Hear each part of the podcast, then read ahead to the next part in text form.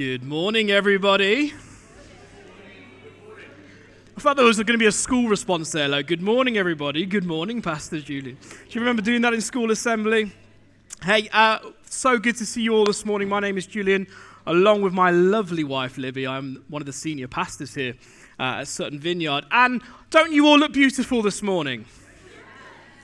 I love the confident yes that came back to me then. Someone over in the corner was like, Yes, I do. I made an effort today.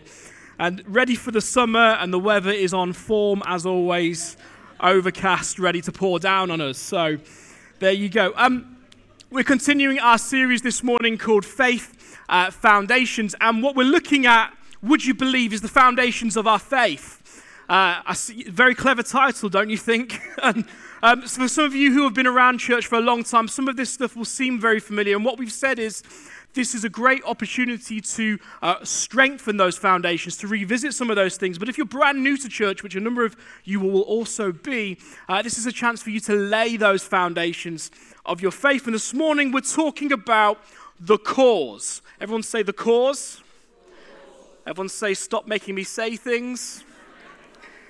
It's always fun when someone does that. Um, and the cause of every church in the nation, every church in the world, arguably, is what we would call the mission, or more particularly, the Great uh, Commission. And the Great Commission is found in Matthew 28, verse 18 to 20. And so, if you've got your Bibles, that's where we're going to be spending our time this morning. If you don't have a Bible, it's going to come up on screen, so don't worry about that. But Matthew 28, verse 18 20 is the Great Commission. And so, the question to ask is, what is the commission and what's so great about it? And so, the two things we see just in a broad overview, and we'll come to the verses a little bit later on, is basically summed up in two ideas that we are to reach and we are to teach. Jesus asked us to reach people beyond our circles. And the phrase that we're going to be looking at this morning is go into all the world. And I was chatting with somebody the other week, and one of the unique things um, before us as people that live in Sutton or live in the wider area is that you can go into all of the world and never have to move more than 10 miles. Uh, we were looking at some of the ONS stats and looking at some of the uh, research that's been done in the area of Sutton, and actually we are surrounded by all nations, people that have moved there, that emigrated, they've landed in the area, and actually we're surrounded by all nations. We actually don't have to go far in order to reach beyond our circles, to reach beyond our borders, and it's a unique opportunity where Libby and I used to live in Lincoln. We were surrounded by 27 nationalities, and we had friends from all different nations, which was great if ever we wanted to travel around the world just meant we could rock up, pick up the phone, hey, remember me, I'm your neighbor. I've got a place to stay in Poland. Have you got a place to stay in Latvia? And uh, we would have friends over there because we were able to reach all nations by walking down our street. I just think that's cool. Anyone else think that's a really unique, unique time that we're living in? Where else in history has it happened to this extent? And so, to reach people, to go all into the world, and actually, that just involves speaking to some of our neighbors sometimes. And the second part of the verse we're going to be looking at this morning is to teach people to obey the commandments of Jesus. And it's not that we're ignorant of the Old Testament. If you don't know much about the Bible, it's formed eh, from two sections the Old Testament and the New Testament. And the Old Testament was before Jesus, it was the formation of the nation of Israel. And sometimes it's a little bit hard to crack open. There's a lot of cultural context to get into. And the New Testament is the revelation of Jesus and the extension of his church, the establishment of his church here on earth, and the way we, in which we discover God in a new way. And we don't want to ignore the Old Testament and we don't want to ignore wider aspects in the New Testament, but we center everything, I would say, on the teaching of Jesus. That actually Christ is our firm foundation. Christ is the one uh, uh, we build our lives upon. And so, really, what we've tried to do is create a conversation across each week. And so, if you're joining us for the first time, I want to encourage you, you can go online and you can listen back to some of the messages. Uh, you can do it in double time, which means if you don't like my voice or you don't like anyone else's voice as much, you just speed us up and you can get right through that in twice the speed. Uh, but I'd encourage you to build the picture that each week is an aspect of one conversation, that one conversation is faith foundations. And the other thing I want to remind you about is that as a church, we've encouraged you to pray through three major aspects, three core aspects that will guide us in this season. And the first one is this is that we live our faith. Uh, and the prayer is this Lord, help me have the mind of Christ in all things. The second is to demonstrate our faith And the prayer is, Lord, help us be the body of Christ and be a light in our borough. And the third one is share our faith. Lord, help us be the light of Christ in reaching our community. And we're praying these things, and we're encouraging you to pray these things in your small groups, in your families, talk about them over the dinner table, have them at the front of your mind when you're in work. That actually, we're not here to just have a great time together on a Sunday, although we do that, don't we? That's the right answer. We do that on a Sunday morning, but actually, we're Christians every single day. We want to take our faith beyond these walls. We want it to spill over and we want it to impact the world around us. And so, keep those prayers at the forefront of your mind. And my prayer is that we'll see some stories, that we'll hear some testimonies, we'll hear how these things have been outworked in our everyday life. And so, we're going to jump in it this morning and talk about the Great Commission as we continue with those three things in mind. And the Great Commission is, as I said, the mission. Uh, and I don't know if you remember this, but there's a seemingly never ending film franchise called Mission Impossible. Small claim to fame at RAF Waddington, where I, uh, the area I grew up, was the, the one before the last film was filmed. That was quite exciting. Everyone was, oh, Tom Cruise is in the area. And it was a big excitement. And these films have been going on and probably will last for another 100 years. I don't know. The franchise seems to be never ending. There's a new one coming out soon. But actually, it was based on a TV show in the 60s. Who remembers the Mission Impossible of the 60s? Show of hands. Don't be embarrassed. You've got heritage, you've got history, uh, and inevitably, what would happen is that the show would start off, uh, and there'd be the fuse kind of burning across the screen, and the tune would go. Yeah, something like that, not far off. And You're all familiar with the tune. Uh, uh, it would burn down, and then there would be this person that says, you know, here's a mission. And the mission is there's a billionaire zoo owner who's looking to take over the world, and he's got some penguins that he's done some mind control on, and they're going to, you know, subvert the plans of the free Western world, or something like that. Probably a more particular plot. Your mission, should you choose to accept it, is to stop the guy. Uh, and what would happen is the mission would go on and a few things would happen. It wouldn't quite turn out the way they imagined, and the guy would probably be stopped, and we'd learn some things along the way, and it would all be fun a few explosions and a car chase.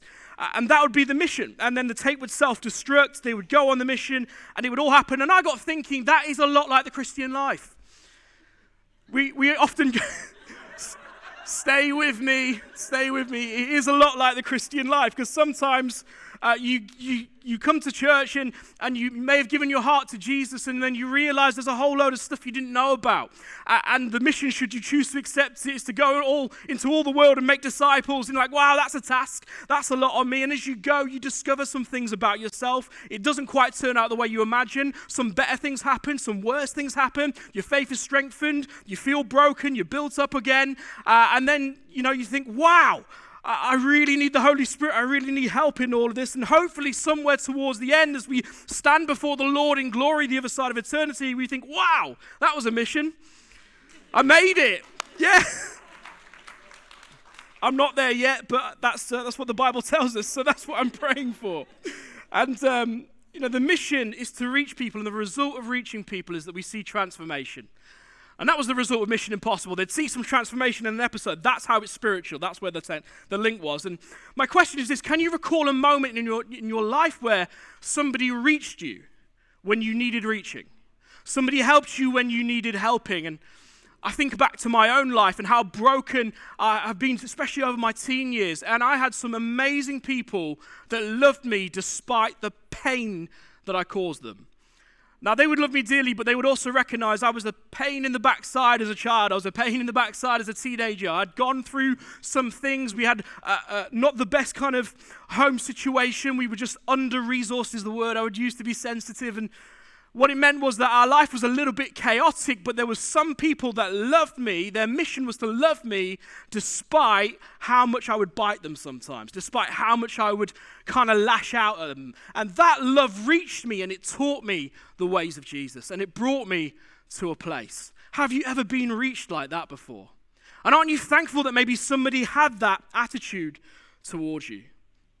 There's a, a story which I think, I don't know if it's legend or history, but it goes like this There was a soldier once, and during the Civil War, Abraham Lincoln was um, up against it, and he set up a, a, a house of strategy at a soldier's house. And this other soldier, he had uh, some parents who had passed away, and he, he was going to Abraham Lincoln to plead his case to say, Can I just be let off the front line so I can go and deal with my family issues? And he goes to Abraham Lincoln and he goes up to the guard's house and he says, Hey, can I see the president?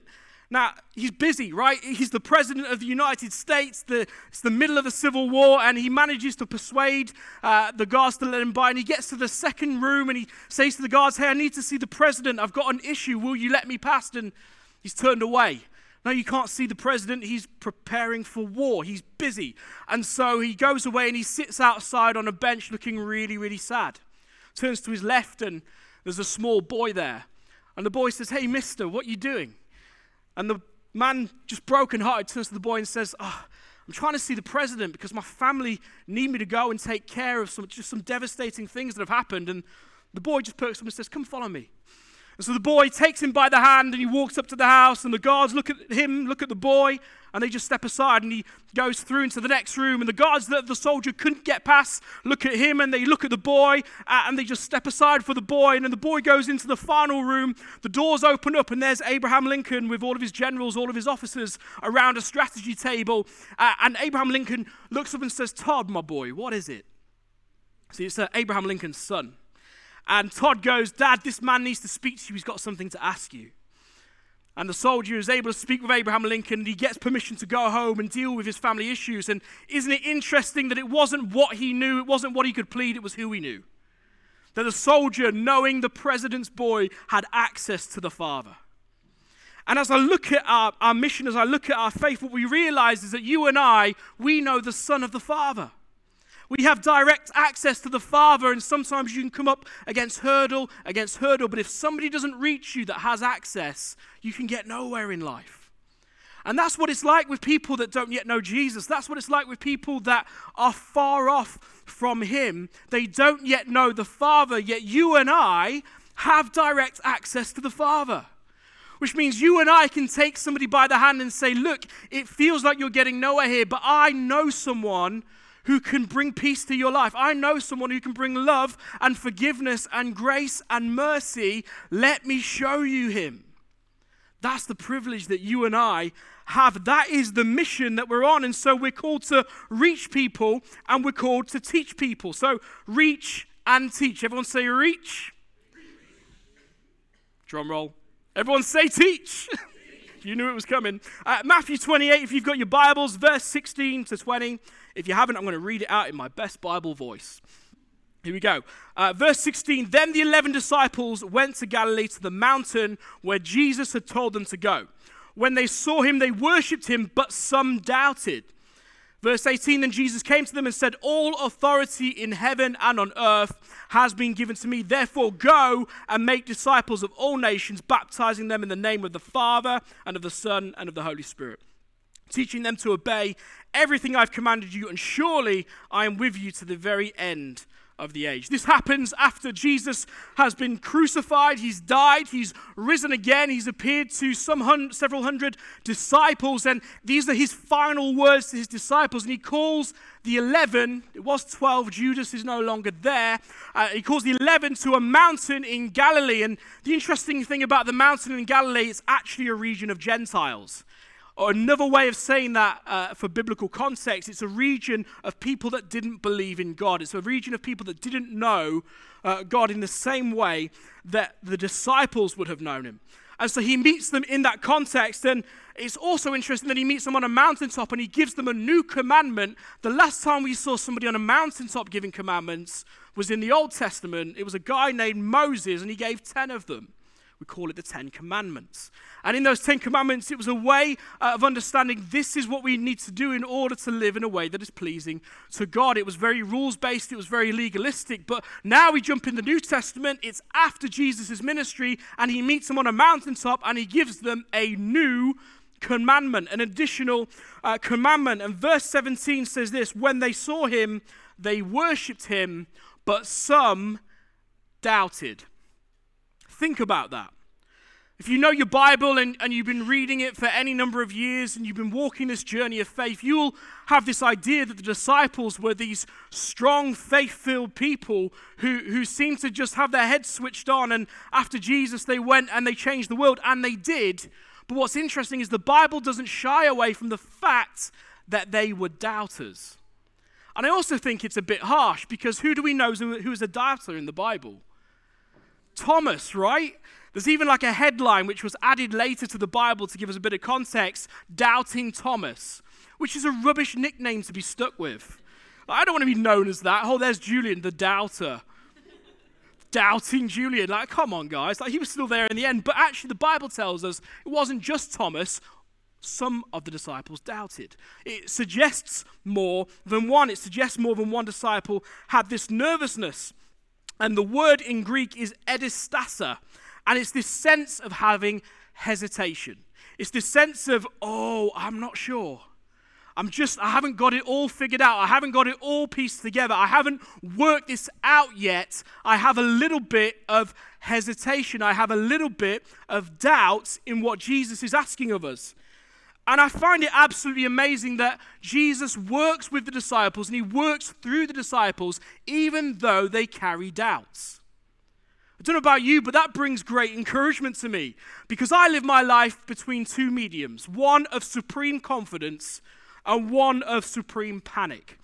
And I find myself, depending on what's been thrown at me, depending on how things are going, sometimes I'm pulled between those two things. And when it comes to my faith, it can feel like that. Like, God, you said this, yet what I'm seeing is this. Have you ever had that moment? That God, I, am leaning into your promises and I'm leaning into your teachings and I'm trying to follow you in the best way, but life isn't going how I thought it would go. And you could be forgiven for having some doubts. And then you go away and thinking, wow, I'm supposed to have faith in Jesus. Why do I have doubts? But you know what? Jesus can handle them. Like, like God is big enough for our doubts. He can handle our doubts because it tells us that the disciples had doubts. Kingsbury says this disciples live their lives between worship and doubt.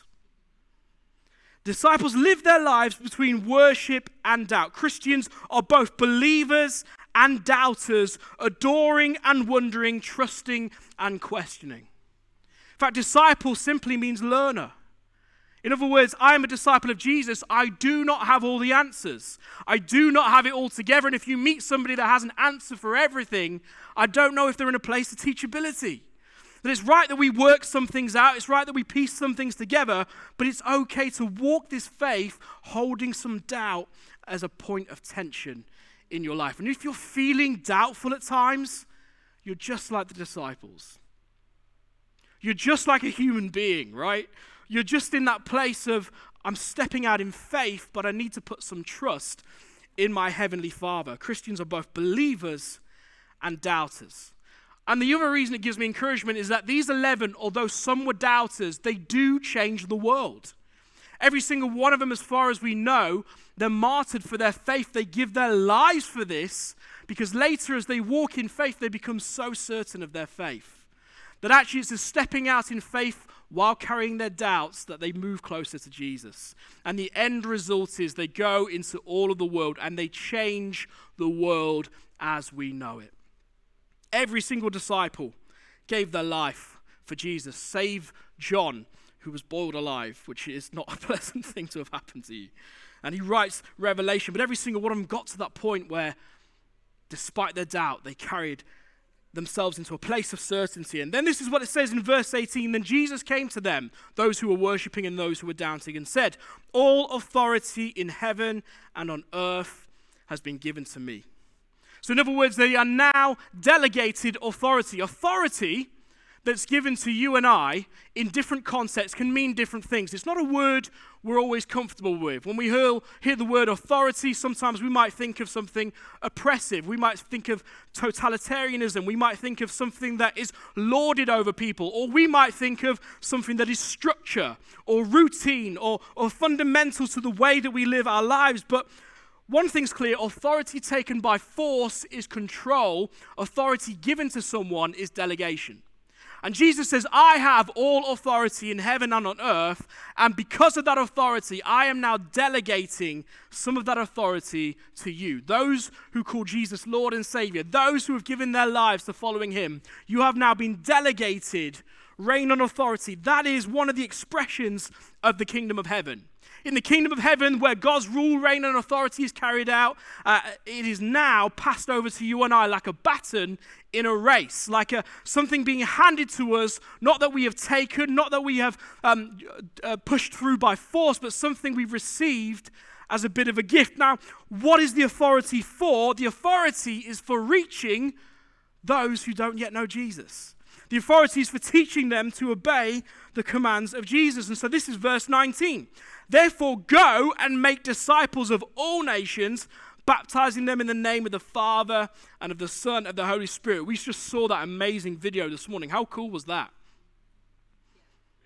How cool was that? We saw some people sharing their faith. They'd made that decision. They'd landed uh, where we're landing this morning in Matthew 28, being baptized in the name of the Father and the Son and the Holy Spirit. And the thing we've got to recognize is that the Holy Spirit is already doing stuff. I don't know if you've ever got to the point where you're thinking, I'd really like to share my faith with somebody. I'd really like to open up and I've got to try and bring Jesus into their lives. Have you ever used that phrase before? And I found myself thinking about this that actually it's not that we're bringing Jesus into people's lives, it's that we're just paying attention to what God is already doing in somebody's life. That actually, for you and I that call Jesus Lord and Savior, we could probably look back in our lives and we could say, God was working on me long before I made a decision to follow Him. Like while I was still lost, while I was still in my mess, while I was still distant and far off, God was at work in my life. His Holy Spirit was at work in my heart. His hand was upon me. And why do we think that's any different for others that don't yet know Jesus? That actually He's at work in people's lives, He's at work in people that you work with. Careful that phrase. Uh, he's, at, he's at work in those who you love. He's at work in the lives of those that you do life with. And actually, our job as Christians, our job as those who know Jesus, is to begin paying attention to the God who is already on the move, to the Holy Spirit who is already working in people's lives. And so it's active. It says, therefore, go and make disciples of them. And the implication is this is that Jesus doesn't want an idle church. He doesn't want a self edifying church. He doesn't want a holy, huddle church. He wants a going church. He wants his church to spread out. He wants his church to go beyond the four walls. He wants us to spill over. And the actual sentiment is to move out. The, the Greek word for go in the Bible means go. It's like sometimes we look for a hidden layer and, and a hidden meaning and a new depth to something. It just means go. And it doesn't necessarily mean go abroad. Like sometimes we do that. If you've ever heard of mission in a church context, when we say mission, usually we mean traveling to another country, joining another work. And it can be that. Absolutely, there are overseas mission. But actually, we are all on a mission. We're all called to go, and we might not be able to go abroad. We might not be able to go to South Africa. We might not be able to go to Asia. We might not be able to go to Australia. I think they need Jesus too. Uh, it might not be able to America. I'm not going to say anything. Uh, we might not be able to go. We might not be able to go beyond the four bound, corner boundaries of Sutton Borough, but we are still called to go in our context, to go and make disciples of all nations, to be present, to be active as the church, and knowing this that even though I might have doubts, He goes before me right? He goes ahead of me. He prepares a way. He's working on people's hearts. He's present already in the conversations that I'm about to have. And so as we go, we're called to make. We're called to make disciples. And notice this it's the disciples who are making disciples. You need to catch that, that actually being a part of a church community is not just receiving a service. It's not, I've said this before, it's not a Costa, it's a community. That actually we don't come here just to get some stuff, although, of course, you get a blessing in our times of prayer together. You get a blessing in our time of worship, in our quality time that we spend with one another. But actually, we're called to be disciples who make disciples. You have an active role to play in the church. Everybody gets to be a part of this. Everybody gets to do something that what you know of Jesus and what you've experienced of God, the way that He's worked in your life, is something that can encourage someone else. It's something that can spur someone else on. It's something that can speak to someone else's life. That actually, when I face some stuff and I've overcome and I have a testimony and a story of what God has done, that is not just for me, it's to share with others. And you have those stories as well. You have something to contribute, not to just people in this room, but people who don't yet know Jesus. Imagine this someone says, How's your week gone? You've had a terrible week, awful week. You've come up against it, but you found yourself in a place of prayer. And, and, and these are frequent stories that we hear. And in that place of prayer, you've seen God provide in amazing, unique, and unusual ways. That is a story of faith. Imagine if somebody that doesn't know Jesus asks you how your week has gone and you're able to share. This is going to seem unusual to you, but here's how my week went. I prayed, and here's what happened. That's something you're able to share and allowed to spill out over your life. So, in doing that, we're, reaching out to people and we're making disciples and we're drawing them in on the journey we have. The mission is one where we build, not great buildings, not great organizations, not great business structures, not great franchises and branding. It's one where we build people who follow Jesus. It's one where we build people up in a world that seems to cut people down. It's one where we speak life and faith and hope into people. That is the responsibility of everybody that calls Jesus Lord and Savior. That is the great privilege, and you've been given authority to do those things. And the second part of the command is to baptize that we baptize them into. Well, we did this a couple of weeks ago. I won't cover this in huge, uh, in huge quantity. You can go back and listen to the sermon, but we baptize them into the name of the Father, the Son, and the Holy Spirit. And then the final part of the section is this, verse 20, and teaching them to obey everything I've commanded you. Surely I'm with you to the end of the age. What are we teaching them? We're teaching them what we've experienced in Jesus, who he's revealed himself to be. We're sharing what we know about him and we're passing that on to other people. Now, again, you might be on the, on the kind of first rungs of your faith. You might be walking this journey for a long time, but whatever it is, you've got something to share to spur somebody else on in their faith. You get to teach them about Jesus. And then the last part there is that we walk in faith. That part of the verse, surely I'm with you to the end of the age. He says this to his disciples on this mountain, and we know because we've read the other Gospels. Right after this, he goes. Like he leaves. Surely I'm with you to the end of the age. Bye. It's not actually very encouraging. And I wonder if the disciples are there like, What? You've just said you're going to be with us, you're never going to leave us, but now you've left us. But actually, the Bible tells us that He leaves with us one who is our helper. And the helper is another name for the Holy Spirit, the wonderful counselor. His Holy Spirit that He deposits with you and I, that when we, when we Listen to the Holy Spirit. He guides us, He leads us, He speaks to us, He empowers us, He helps us outwork our faith so that we might do our very best to walk in the image of Christ. But it spills over, and it's kind of like bump starting an old petrol car. Do you ever have an old petrol car? A rising generation, you won't know, you'll only know dead battery cars. But for some of us, we had an old petrol car, and when it didn't work, the battery died. You'd get it to a hill if you could, and like you'd sort of tip it over the hill, jump into the car quickly, turn the engine on, and bump start the car. Do do do do. Off it goes. And at that point, you'd think, one day I'll get a new car, but not today. And you'll do it day in, day out, when, especially when it was cold. You'd bump start the old petrol car. That is the process of discipleship, I think. There's sometimes you're not sure, you, you've got some doubt, you need to push things along, and it feels like it's a little bit bumpy, feels like there's nothing going on. But as you do the journey, the car starts.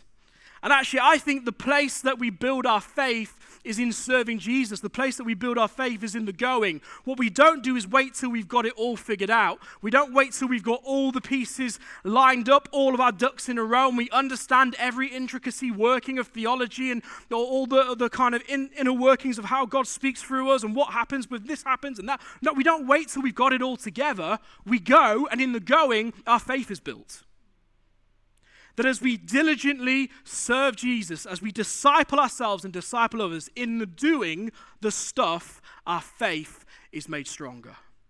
In doing the stuff, we have to rely on Jesus. In doing the stuff, we have to learn more about who God is. We have to lean on His strength. And by doing that, we have stories of faith.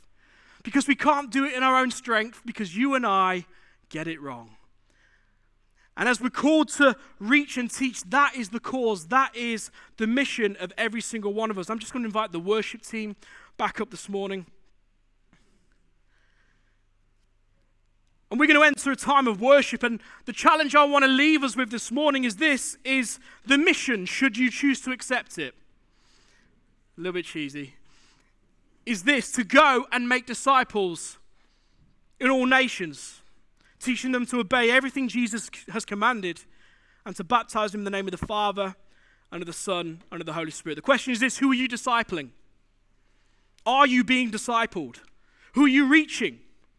When you think about reaching others, is it a genuine love and desire, or is it because you want to just see some numbers? But I'd suggest to you the motivation is this to journey people's lives and, and be a part of their story of transformation. Some public challenges for us all. What might damage our mission? What might distract us from our mission? What might derail the mission? See, the mission of the church is what we're here to do. And what we're here to do is make disciples of all nations. And we are disciples who make disciples. What if we discovered more of Jesus as we carried his good news forward to those who are in need of hearing it? What if, like someone who reached you, you was able to reach someone else? What if they were to experience the same transformation you had? And what if you could one day stand up and be a part of their story? Because you took the mission, you accepted it, and ran with it. Father God, thank you for your word. Thank you for your presence. Holy Spirit, I thank you that you empower us, that you lead us. I thank you that you go before us and you're working in all things. And Lord, would you stir our hearts this morning to take seriously your mission in all areas of our lives, to recognize that it's not just for those in this room, but it's for the everyday. We're here to do the mission. Well, Lord, would you guard our hearts in that?